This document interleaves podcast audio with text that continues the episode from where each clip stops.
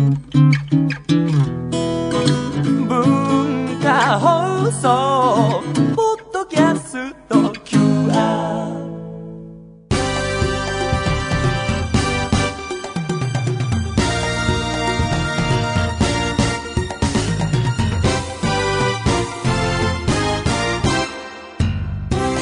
皆さんこんばんは。内山聖輝のワンクール。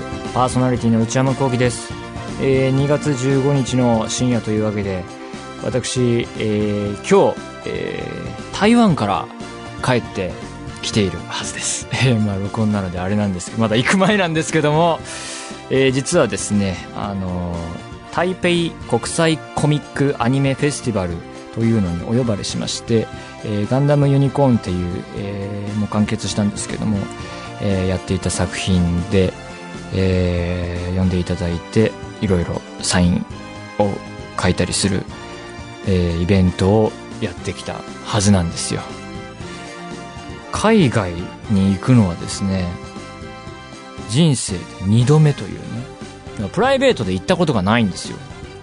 あのこの前も5年前で、えーまだ10代の時に、えーお仕事こういうイベントでその時はアメリカのシカゴによ呼んでいただいて、えー行って以来の国外へ行くっていうことでね。そうなんですよ。というわけで、えー台湾から帰ってきた私が今日は台湾スペシャルということで、えー 収録の行きがけにですね地球の歩き方台湾編を買ってきたんですね。これを今日はパラパラとめくりながら、えーやっていきたいと思います。えーというわけでそれでは内山聖輝のワンクールシャープ6スタートです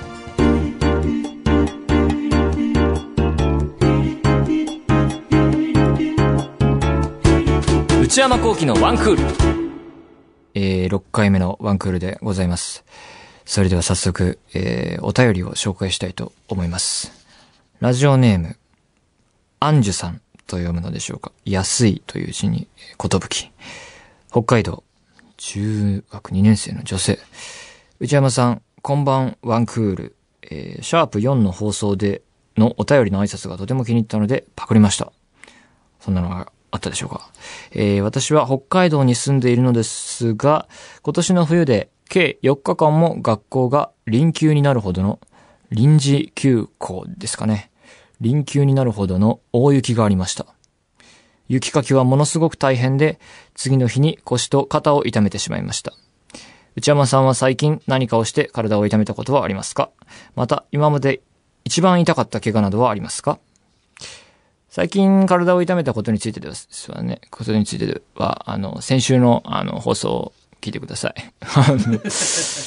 えーもう痛めてばかりですよ。えー痛かった怪我はですね、高校生の頃は結構なんかね、厄年としか思えないようなね、連続してですね、あの、バレーボールの授業で僕は骨折したことがありますよ、確か。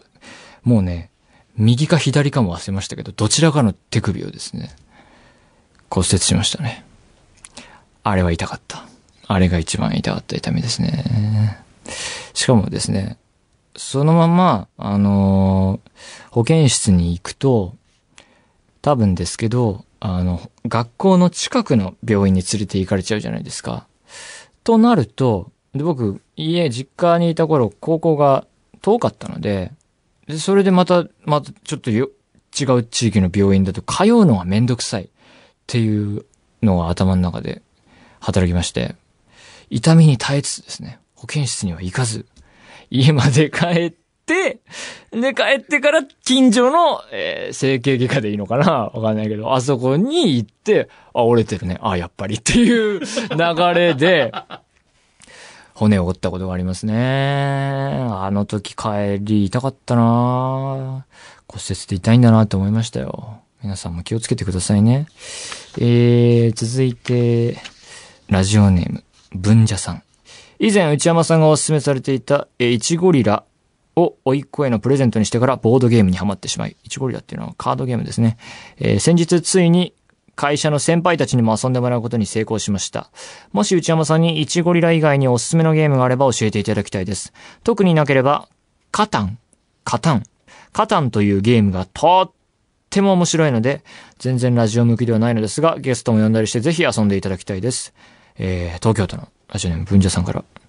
いちごりだっていうのはですね、数年前に僕が高円寺のすごろく屋さんで買ったのかな？っていうあのボードゲームショップがあるんですけども、あのーそこで、えー、買ったもので、まあ簡単なルールのカードゲームなんですけど、それにハマってですね、当時やっていた、あの、絶縁のテンペストっていうアニメに僕は出ていたんですけども、それの、あのですね、あのイベントっていうか、いろんなアニメートで小さいイベントをやるので、各地を回っていたんですね。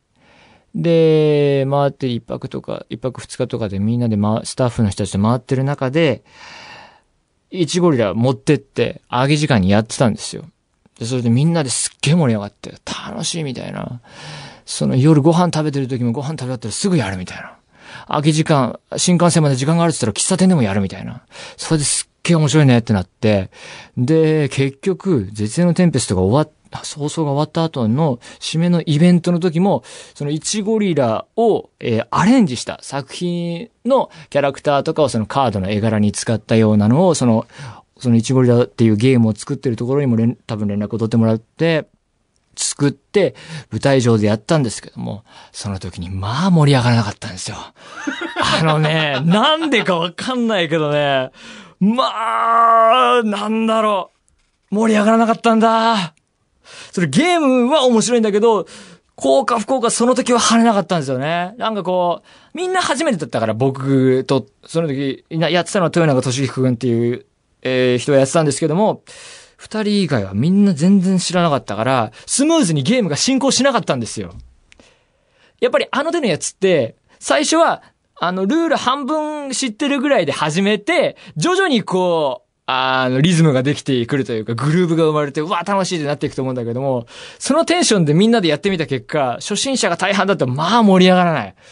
これね、今でも結構トラウマ的な出来事ですけども、あの時はね、いろいろ申し訳なかったなだからね、それ以来なかなかゲームをやってなかったくてですね、面白くてね、本当にたまにみんなで友達と集まってやるんですけども、イチゴリラはね、いろんないい思い出と、あちゃーっていう思い出が共存してますね。いやー、たまにやると楽しいんだけどね。あれ懐かしいなありました、そんなことも。はい。えー、続きまして、ペンネーム、かりんさん。内山さん、こんばんは。実は私は今、オーストラリアに滞在していまして、オンタイムでは聞けていないのですが、毎週楽しみにしております。この番組、ポッドキャストっていうのもね、やってますから、あの、放送、あの、終了後でもチェックできるようになってますので、そっちも見てみてください。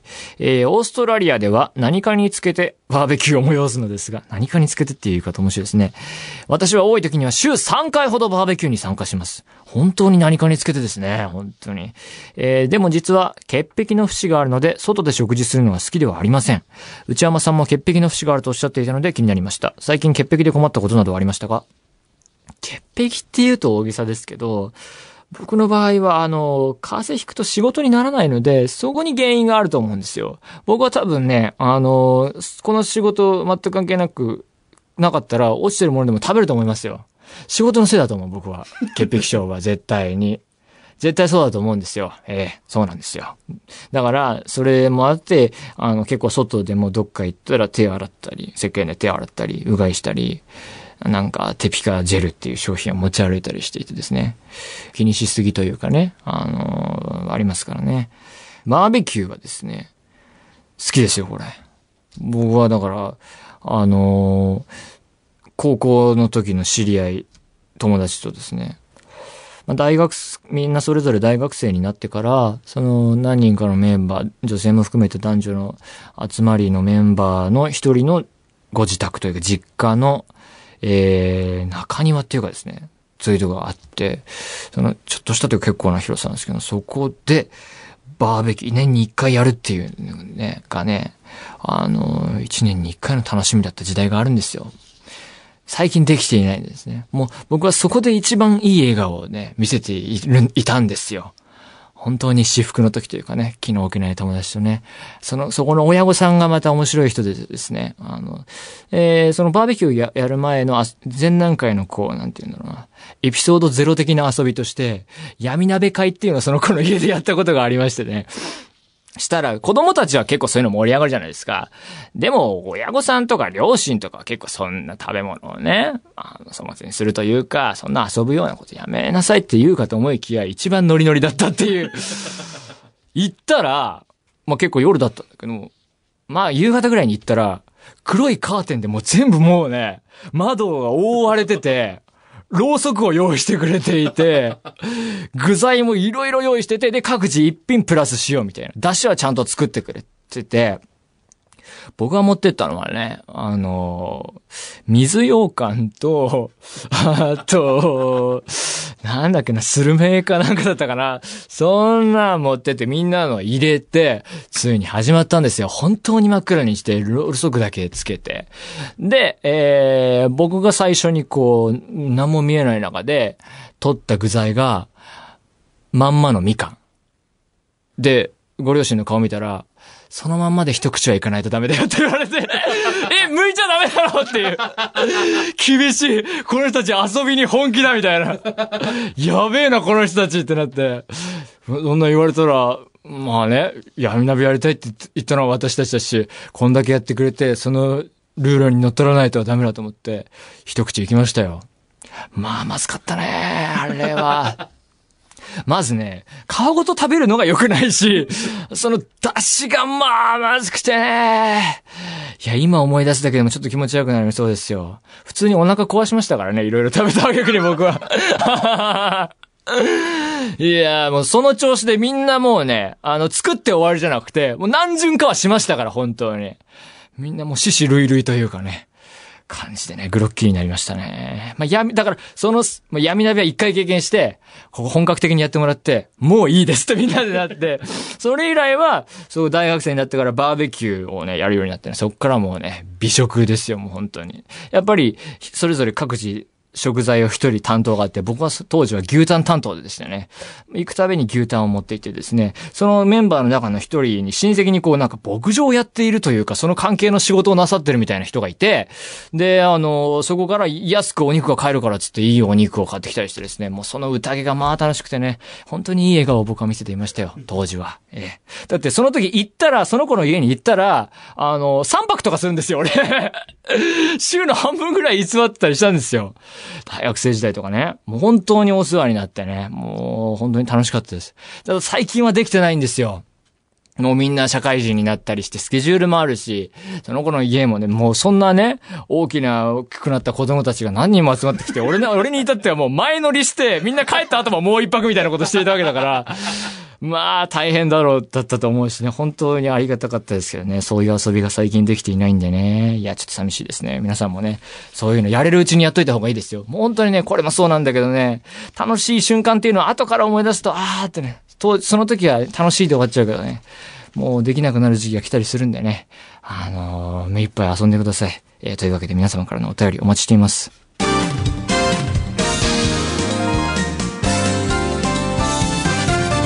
内山幸喜のワンクール続いてコーナーに参りましょう。まずはこちら。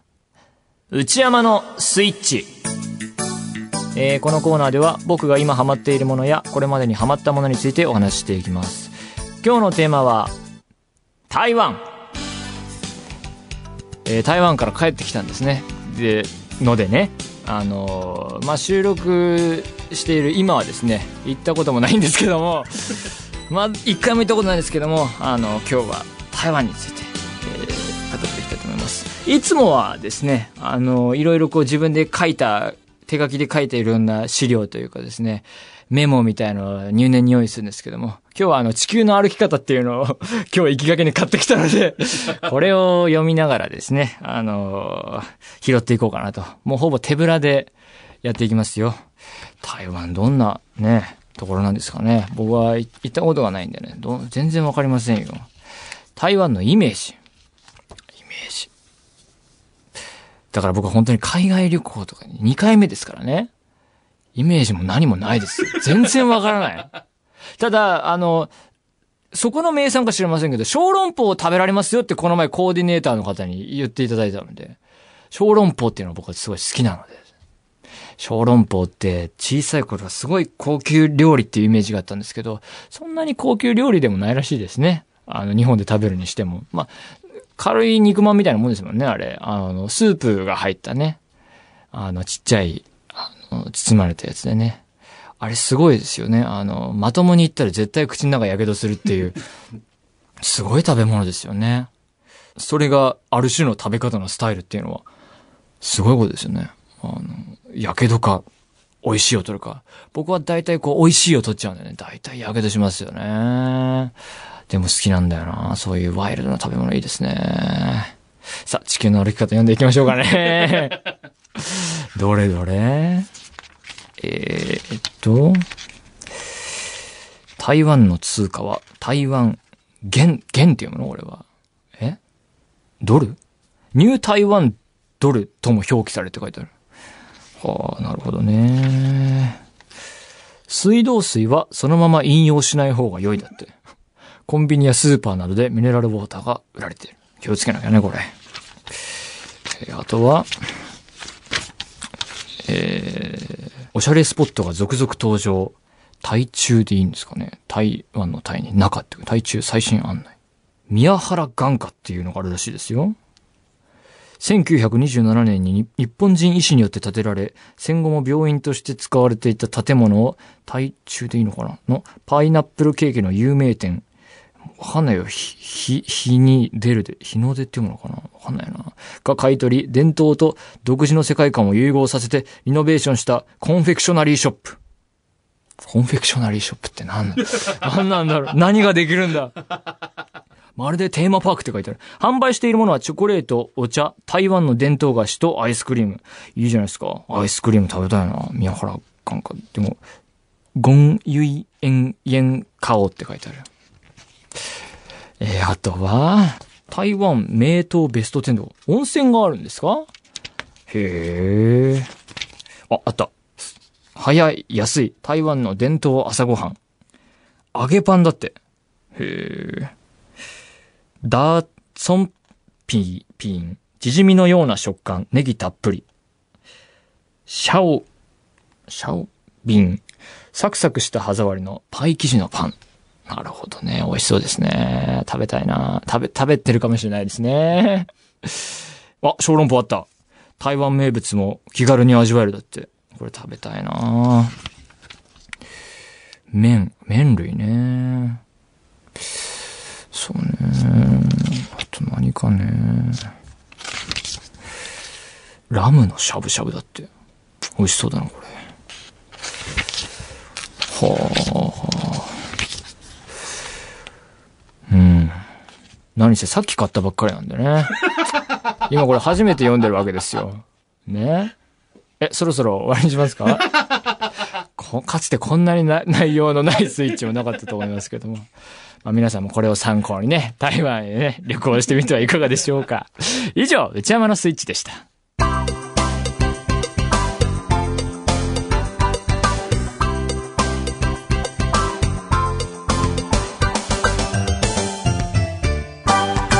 内山幸喜のワンクール。思春期の痛み。えー、これは思春期にありがちな心が痛いエピソードを皆さんから募集して紹介するコーナーです。それでは早速、今週届いたエピソードを紹介してまいりましょう。宮城県、ラジオネーム、ナマステさん。内山さん、スタッフの皆さん、こんばんは。これは私が高校2年生の時の話です。当時私には付き合って1年半になる同級生の彼氏がいました。同じ部活で、彼は選手、私はマネージャー。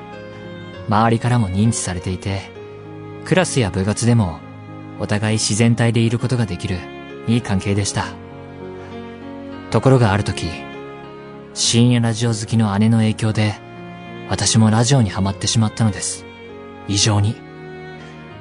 それからというもの、彼のことより、ラジオ視聴が優先になっていきました。メールしてても、ごめん、今からラジオ始まるからまたね。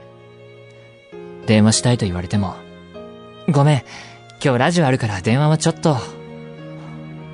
タンプレ何がいい？と言われても、完成はがき20枚くらい？とかなり痛い発言をしていた私。ついには、もう俺たち別れよう、と言われてしまいました。その時の私は、彼が別れたいと希望するなら、言葉にするということは、それが本心だと思い。わかった。そう言うなら別れよう、と納得。後に友達を通じて知ったのですが、それは彼が私を試していたらしく、私があまりに彼をないがしろにして、ラジオばかり聞いているから、本当に自分のことを好きならば、別れを拒むはず、と思って別れを切り出したらしい。あっさりと納得してしまった私。空気も男心も読めず、痛すぎる思春期。というわけでね。同じ部活で、高校生がですよ。彼は選手。私はマネージャーってこれ。禁断のやつじゃないですか、これ。いや、禁断ってことはないけども。いけてる側のやつですよね、この恋愛スタイルね。あの、霧島部活辞めるっていうようで言うと、生瀬さんは山本瑞希さんがやってた役みたいなところの立ち位置ですよね、これ。いやー、いいなーこれ。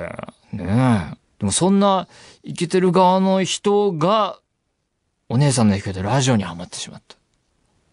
これを聞いてるかわかりませんけど、男子諸君こういう子もいるんだよっていうのはね、ラジオファンには朗報ですよね。なかなかいないと思うけど、どうか知らないですけどね。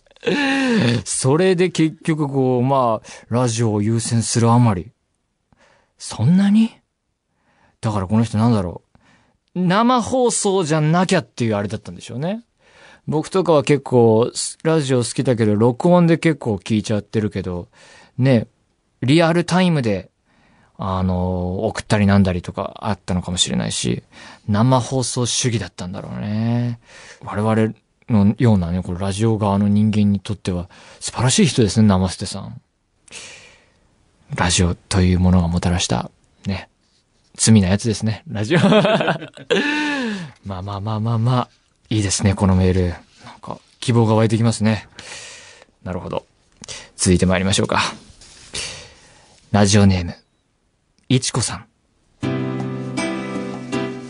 思春期の頃って、誰でも少し自意識が過剰になる時期ってあると思うのですが、私も中学生や高校生の頃、少し自意識過剰な性格だったため、いろいろとできなかったことがあったなぁと思い出したので、その中で本屋での経験をメールしようと思います。本屋で欲しい本や雑誌があるとします。今だったら何も考えずに買うことができるのですが、当時は自意識過剰だったので、その雑誌とそれを買う自分が釣り合っていないのではないかと考えてしまい、買うことができませんでした。特にファッション雑誌を買うことができなかったです。店員さんに、こんなダサいやつがファッション雑誌なんか買ってんじゃねえよ、と思われているのではないか、とか、無駄な想像をしてしまい、本をレジまで持っていくことができないんです。もちろん、店員さんはそんなことを思ってはいないと思うんですが、自意識が邪魔をして買うことができませんでした。どうしても欲しい場合は、マスクをしたり、無意識になるよう必死に自分に言い聞かせて買っていました。今思い返すと、バカだったなぁと思いますが、当時の私にとって、本を買うことは、とてもエネルギーのいることでした。というメールですが、あの高校の頃に同級生の女性と話していて、なん、何の話の流れか、洋服屋さんとかの話になって、なんか、その結構なんだろうな、すごい、フェミニンな感じっていうよりは結構サバサバした感じの人で、洋服とかそんなあれなんだよねとか言ってて、名言があって、洋服屋に着ていく服がないんだよみたいなこと言ってですね。なるほどね、みたいな。で、それ、これだよね、要は。だから、そうなんだよね。ファッション雑誌はいいんじゃないか？次のステップがまた大変なんじゃないか？わかんないけどね。こういうのは、なんだろうね。アマゾンで買えばいいんじゃない？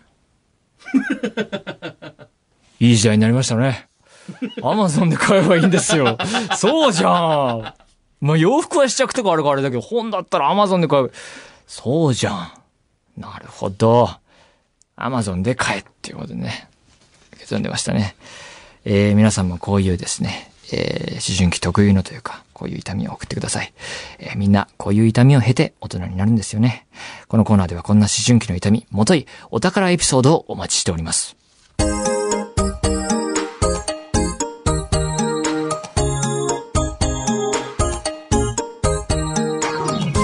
内山幸輝のワンクール、そろそろお別れの時間です。台湾ね、よかったですね、台湾。まあでも、ね、地球の歩き方にはね、えー、台湾では屋内、鉄道や長距離バスなどで強めにエアコンをかけていることが多いので、夏でも長袖のカーディガンやジャケット、ストールを持ち歩くとよい。気をつけます。えー、というわけでですね、えー、番組ではお便りを募集しております。メールアドレスは one.joqr.net one.joqr.net えー、1の綴りは ONE です。えー、番組公式ツイッターアカウントもあります。アットマーク ONE アンダーバー AGQR です。えー、チェックしてください。フォローしてください。さらに、えー、ポッドキャストも配信中ですので、そちらもよろしくお願いいたします。次回が第7回、つまり折り返し地点。半分ぐらい来たってことですかじゃあ。ほど。もうちょっと頑張ろう。はい。ワンクールまであと7回。それではまた来週、さようなら。